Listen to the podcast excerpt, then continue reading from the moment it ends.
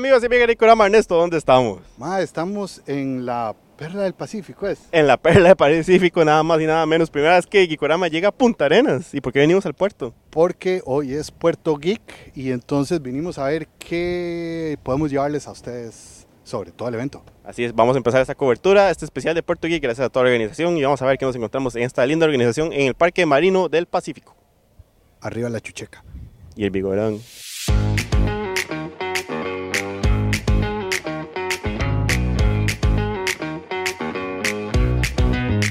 Estamos aquí con Tony Astorga, parte de Justice League y también de los organizadores del evento. Tony, ¿cómo va todo? Bien, bien, eh, por dicha, aquí en carreras, pero verás que ha sido bonita la actividad, ha habido buena, ha habido buena respuesta y ya y dándole todo aquí. Tony, desde que llegaron con la idea a ya verlo materializado, ya ver que es una realidad, ¿cómo te sentís?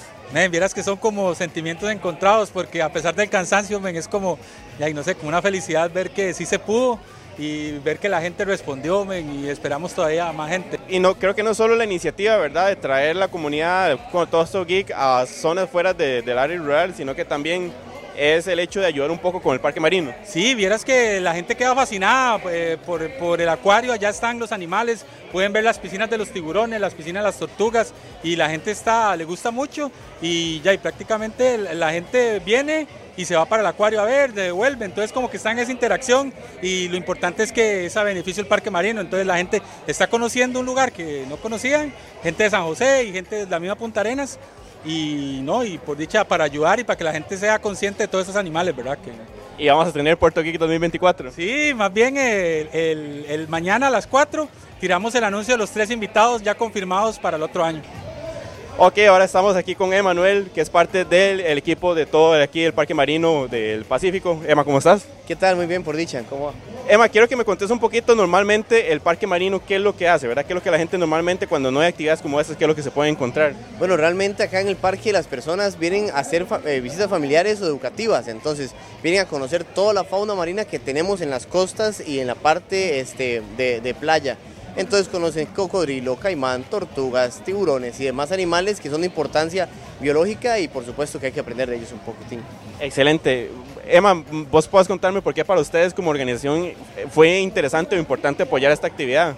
Bueno, es muy importante porque Punta Arenas en sí tiene, tiene la necesidad de seguirse mostrando a todas las personas a nivel nacional y eventos como este con tanta gente interesante y, y enfocada en ese tipo de, temáticas hace que Punta se realcen y además de eso que ayudamos a que toda la fauna marina sea conocida por una cultura como la de ustedes que es bastante, bastante interesante.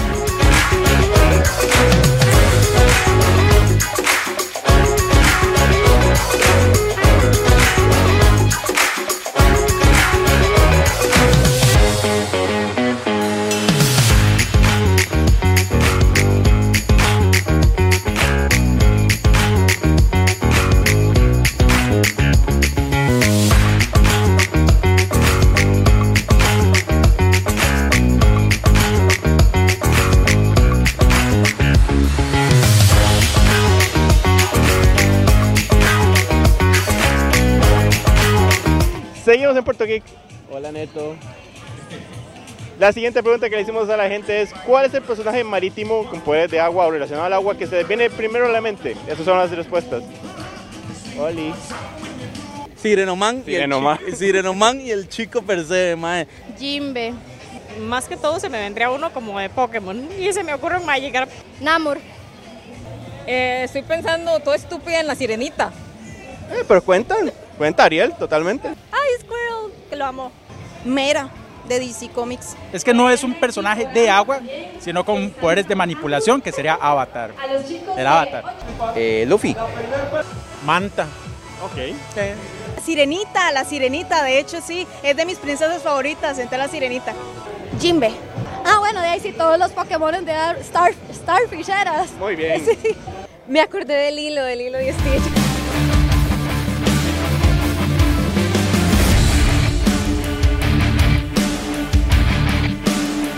Sergio, ¿qué tal hasta ahora esta primera edición de Puerto Geek? Muy bien, muy- con mucho calor. Eh, pero todo bien, todo tranquilo, ¿verdad? Esperando compartir más con la gente, ¿verdad? A, a ver cómo cuando caliente más y todo. Pero muy contento de poder compartir en la primera edición, ¿verdad? Ah, sí, claro. O sea, la cultura geek está en todo el país, yo creo. Entonces es muy bonito venir y conocer la cultura de acá y la gente. O sea, es- me parece muy buena iniciativa. Que tal vez uno no está consciente de, que hay zonas que tal vez no experimentan tanto lo que es el cómic o, todo este mundillo. Entonces es, es cuando hay iniciativas como esta es, hay que apoyarlas porque hace que se expanda más todo, ¿verdad? Y se conozca. Y, pues no, me parece muy, me parece muy bien.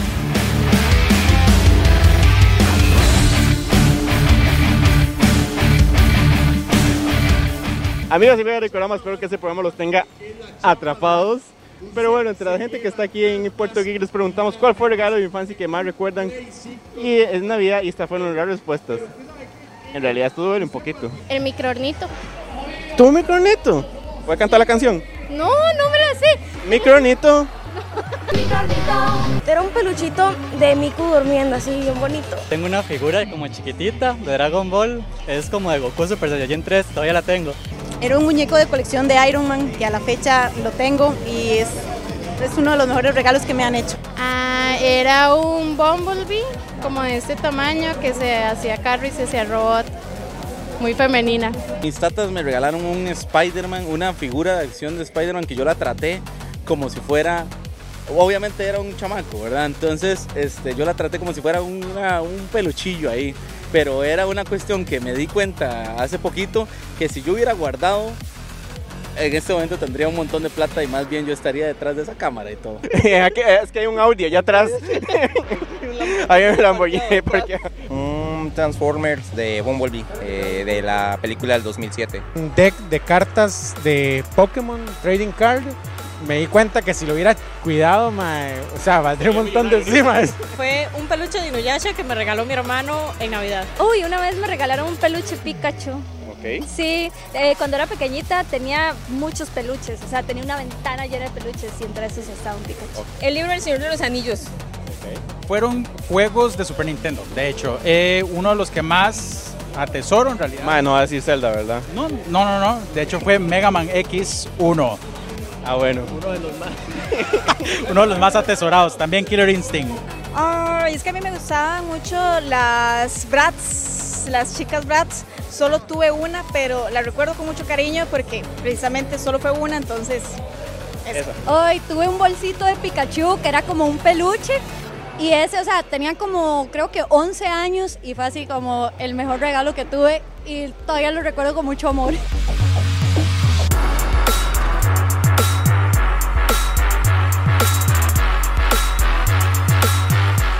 Bueno, Conejo, contame un poquito para la gente que no sepa qué es un poco, qué es el, el colectivo de Ícaro. Ícaro somos tres integrantes, es un colectivo que hacemos cómic nacional. Entonces yo soy ilustrador y Juan Carlos y Alonso se encargan de la historia, edición, guion y yo ilustro básicamente todo. Si la gente quisiera adquirir los cómics y toda la todo lo que ustedes han producido, ¿dónde lo podría obtener? Estamos en Librería Dulos, en Ciudad Manga y en la Librería Lehman. ¿Por qué es importante para ustedes venir a actividades como estas y más que es como la primera edición, que es una iniciativa que está comenzando? Para nosotros es muy tuanis venir a Punta Arenas porque primero es la primera vez que se hace algo como esto aquí y ser parte como de la cultura geek y de los cómics nacionales sobre todo, enseñarle a la gente que hay gente en Costa Rica haciendo ilustración, arte, cómics sobre todo y, y poder compartir lo que hacemos también. Y seguimos aquí desde Puerto Geek. Como pueden ver al fondo, hay un concurso ahorita de charadas. Y nosotros, desde Geekorama, quisimos preguntarle a la gente cuál es ese regalo soñado, anhelado, lo que más les gustaría recibir para estas fechas de Navidad. Así que vamos a ver qué nos respondieron mientras yo me voy a ver si participo. Ocupo un micrófono. Ocupo un micrófono. Un micrófono para streamear. Eso sería como el regalo de, de este año. Mm, bueno, estoy esperando un Batman Mafex. Un Play 5, mae.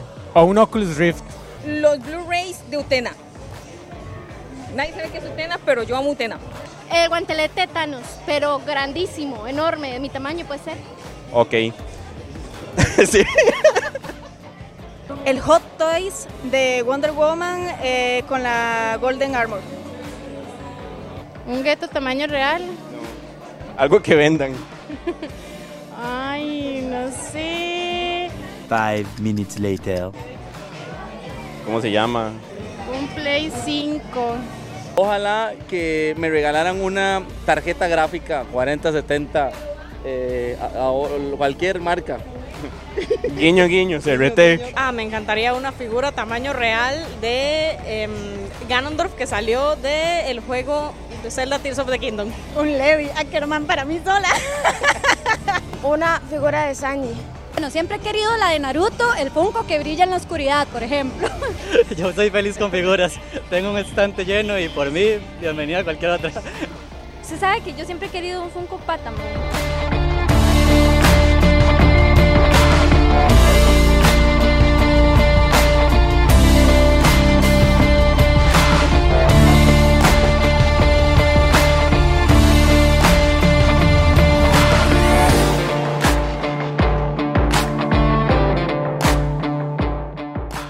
¿Qué les pareció esta aventura puntarenense en Puerto Geek? La verdad es que ha sido bastante rico salir de San José, estar en otros climas claramente este, y que la gente de todo el país pueda disfrutar de este tipo de experiencias. Eso es muy chido y muy valioso. Sí, creo que al final de cuentas es lo bonito apoyar estas iniciativas que quieren salirse un poco del de, gran área metropolitana. Ya solo el, el, la experiencia de salir un toquecillo de paseo es bonito y es bueno y sobre todo el, el, rol que tiene de querer apoyar al Parque Marino del Pacífico y todo lo que tiene con, con estos animales que se han rescatado. Entonces muchas gracias a la organización, les traímos un pequeño resumen de todo lo que hay, pero pudieron ver que hay concursos, dinámicas, venta de comida, venta de productos, así que esperando lo que traiga Puerto Rico para el próximo año. Sí, esperamos que este tipo de iniciativas sigan manteniéndose, especialmente en lugares tan chivas. Eh, puedo ver mantarrayas y eso me emociona mucho. Sí, yo vi un pescado que se parece a un mejor, te lo dejo ahí. Pero gracias por ver esta capsulita de Puerto Geek y estén pendientes a todo lo que va a traer esta organización para el próximo año. Chao. Amigos y amigas de Ikorama, bienvenidos a esta sección que podríamos llamar Unboxings con José. Vamos a hacer la prueba de este Wall Riding Grogu de Hasbro que nos, nos enviaron los amigos de Toys. Venía en este papelito así bonito, pero obviamente ya lo sacamos para ver este pequeño amigo que podemos ver que tiene un montón de funciones chivísimas que ahorita vamos a estar explorando un poquito. Entonces vamos a hacer el unboxing y probar a ver qué es todo lo que puede hacer este pequeño Grogu.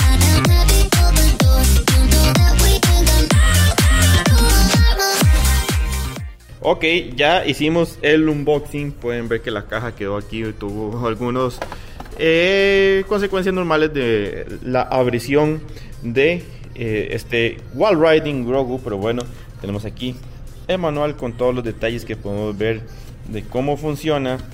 Tenemos hoy siempre los papelitos que incluyen garantías y demás temas. La base de la navecita, eh, como el hood o la la parte de atrás de la navecita, una base transparente y obvio el protagonista de este show, que es nada más y nada menos que Grogu, que vamos a pasar a ponerle las baterías.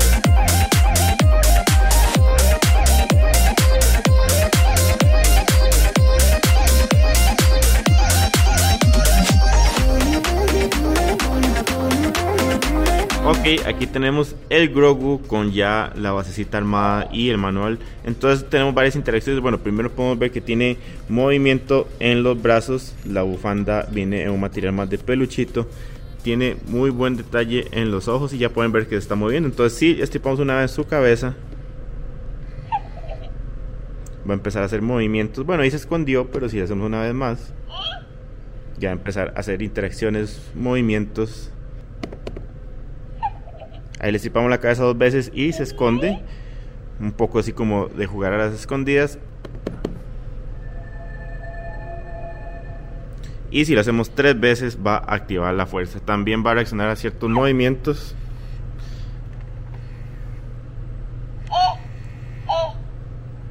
Apagarlo de dos formas, que una sosteniendo la cabeza o otra simplemente acostándolo.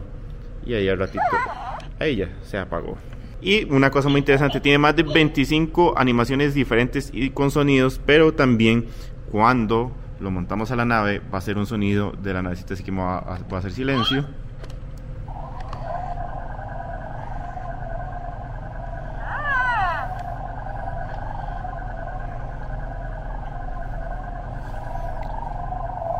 Al igual que la nave va a tener ciertos cambios en el sonido y él va a reaccionar a movimientos que se hagan en la nave. Así que es una muy buena opción este pequeño animatrónico que tiene muchas interacciones, muy buen detalle en todo lo que nos ofrece la figura. Él va a seguir interactuando con movimientos y sonidos al azar dependiendo de cómo igual sigamos interactuando con él. Las diferentes interacciones que tiene por medio de estriparle la cabeza y los sonidos que igual incorpora con la navecita. Así que recuerden que productos como este y muchos más de Star Wars y un montón de cosas chivísimas las puedes conseguir en tiendas Toys apenas para esta época de Navidad. Este animatónico está muy simpático, estoy seguro que muchos van a pasar entretenidos. Yo estoy pensando ya en que este pequeño amigo me acompañe en mis horas de trabajo en el escritorio. Así que muchas gracias a Tiendas Toys por darnos este súper regalo y estén pendientes a más unboxing y reviews de productos que vamos a hacer gracias a los amigos de Tiendas Toys. Innovación tecnológica, transformación digital, educación, tecnologías sostenibles e inteligencia artificial fueron algunos de los temas en los que se centró el Costa Rica Tech Colby 2023, una convención tecnológica que involucró a toda Centroamérica y se desarrolló el pasado 29 y 30 de noviembre en Centro Convenciones. Queremos mostrarle un poco de lo que se vivió en esta gran actividad gracias a Colby.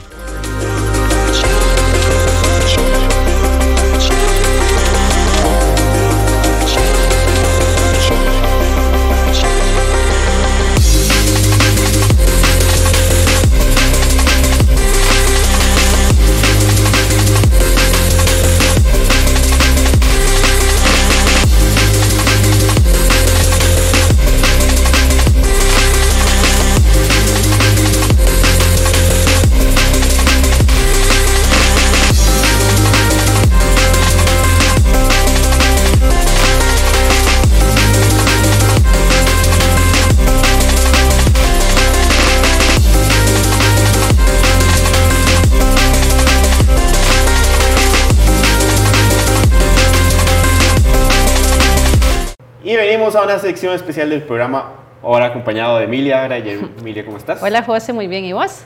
Muy bien. Emilia, hoy venís a hablarnos de una película muy particular porque, bueno, Willy Wonka está como muy posicionada en el imaginario colectivo y es una película que tiene una situación interesante, que tenemos la película clásica, Ajá. tenemos después el remake de Tim Burton y ahora correcto. llegamos a una precuela. Así Entonces, es. contame un poquito de qué, de qué viene ahora, qué Ok. parte de la historia de Willy Wonka vamos a. Efectivamente, como, como explicas, vamos a ver los primeros años de Willy Wonka, ¿verdad? Cuando era joven, cuando descubre el cacao, este, y lo soñador, ¿verdad? Que fue para, y cómo, y cómo él se, se trazó metas y las cumplió.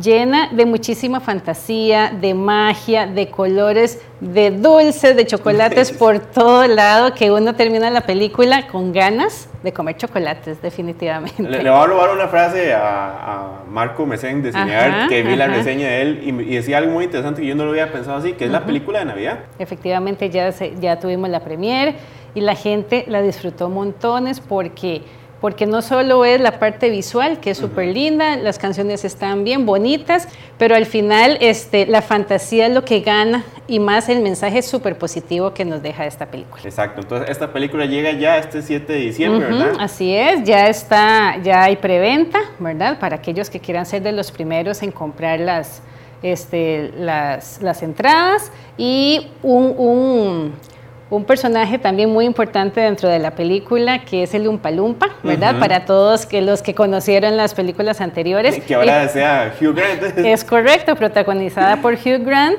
también un gran actor, ¿verdad? De mucha, de mucha trayectoria. que está interesante un Está papel así. interesante, divertido y de veras van a ver este, risas y hasta lágrimas, porque en realidad mucha gente salió así muy conmovida de, de esta. Para que se vayan película. preparados a Así toda es, una, así es. una amalgama de dulces y emociones. Es entonces. correcto, es una película de casi dos horas, Ok. dura una hora 52, la película de Navidad, apenas para esta época. Y entonces nada más recordarles que es para todo público. Así imagino es. que igual va a venir eh, en diferentes formatos y tanto en subtitulada como doblada Así para es, así es. Más que todo, ¿verdad? Por los pequeñines, sí vamos a tener eh, full versiones dobladas, así que pueden disfrutarla de la forma en que gusten. Excelente. Emilia, muchas gracias. A vos, José, y más bien aprovecho y por ser la época y demás, traigo para Gikorama este, un regalo de chocolates Wonka oficiales de la película, así tan llenos de colores. Es lo que vas a ver en la película y lo que todos van a ver en la película para que puedan disfrutarla muchísimo más. Así que feliz Navidad Muchas y muchas gracias, gracias Emilia. por todo el apoyo. No, gracias a vos. Tenía miedo que saliera un tiquete dorado cuando lo abriste, pero están bellísimos. No les prometemos que los vayamos a regalar porque están muy bonitos y se ven muy tentadores, pero gracias a Emilia. entonces, No, gracias a ustedes también por el apoyo y pues adelante a seguir viendo muchas películas. Que tengan muy felices fiestas. entonces, Gracias, Emilia. gracias. Entonces recuerden Wonka, la película para estas fiestas, para este fin de año, a partir de este 7 de diciembre, para que vayan a ver toda esta fantasía, colores y dulces en pantalla grande. Creo que es momento de cambiar al mundo.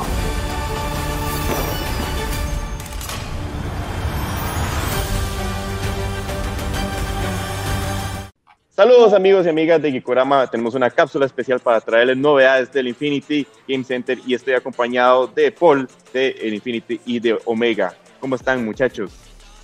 Todo bien, todo bien, por fortuna aquí andamos y felices de, de la entrevista.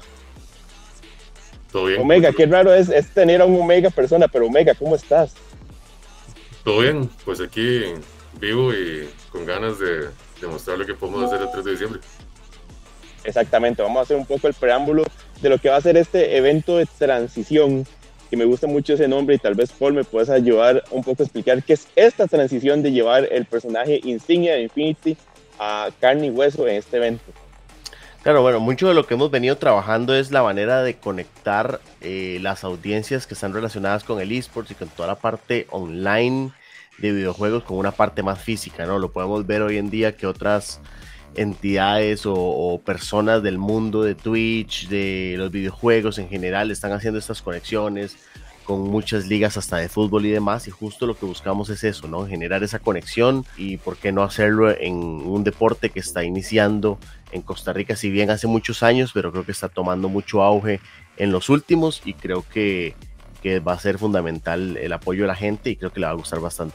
La lucha libre en específico, ¿qué, qué encontraron ahí que dijeron "Es- este es el camino que queremos tomar? Eh, hicimos algunas interacciones con lucha libre en eventos propios y demás y creo que es algo que, que llama bastante la atención, hacer algo que, que la gente más del ámbito secular fuera de la lucha en Costa Rica está conociendo y, y le está gustando, entonces creo que era una oportunidad para enganchar con la gente y, y darse a conocer un poco más en ese ámbito. ¿Qué puede esperar la gente de vos como luchador? ¿Qué tipo de luchador es Omega?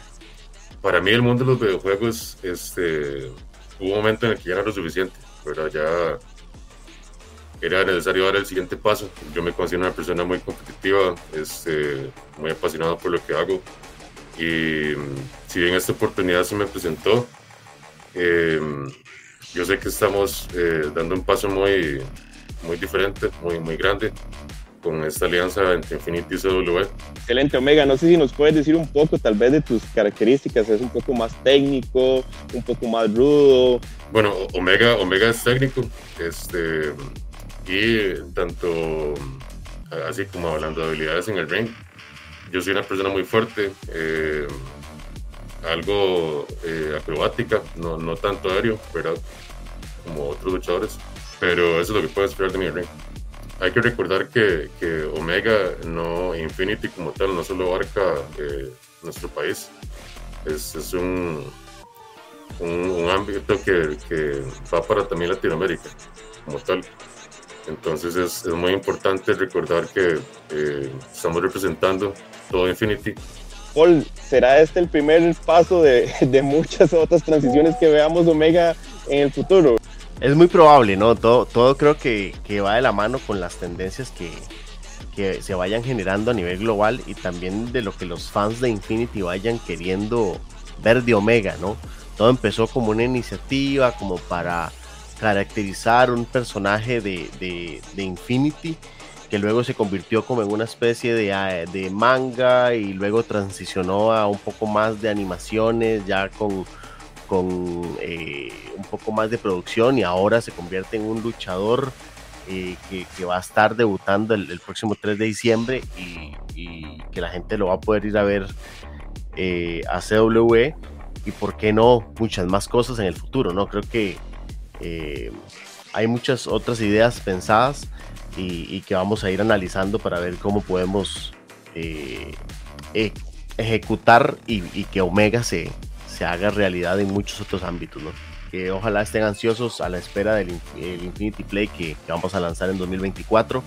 Eh, próximo ya vamos a estar comunicándoles un poco más de información sobre este evento y Así que los esperamos. Y estén pendientes tanto de las redes de CWE como de Infinity para que vean toda esta actividad y todo lo demás que viene para estos próximos meses. Muchas gracias a Polio Omega por esta entrevista. Que esté muy bien, cuídense mucho. Chao.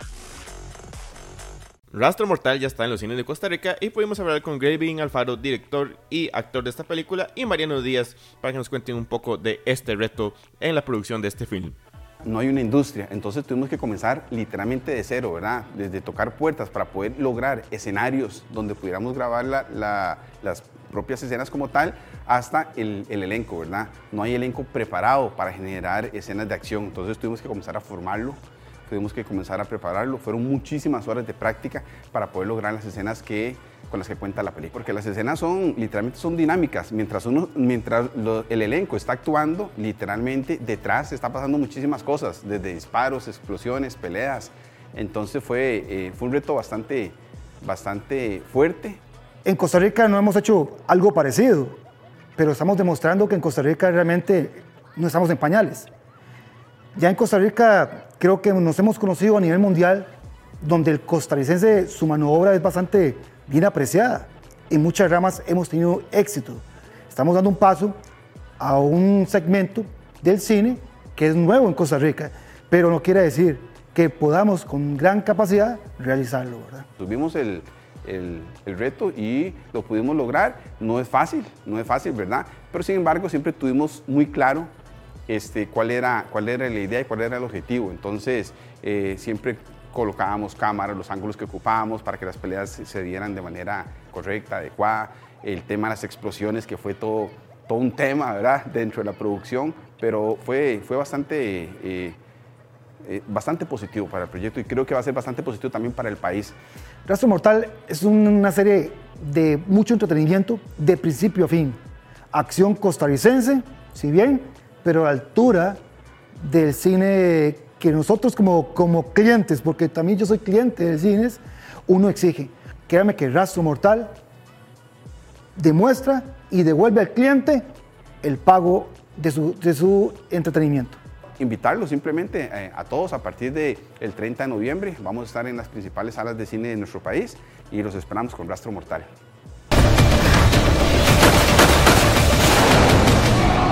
¡Ven por mí!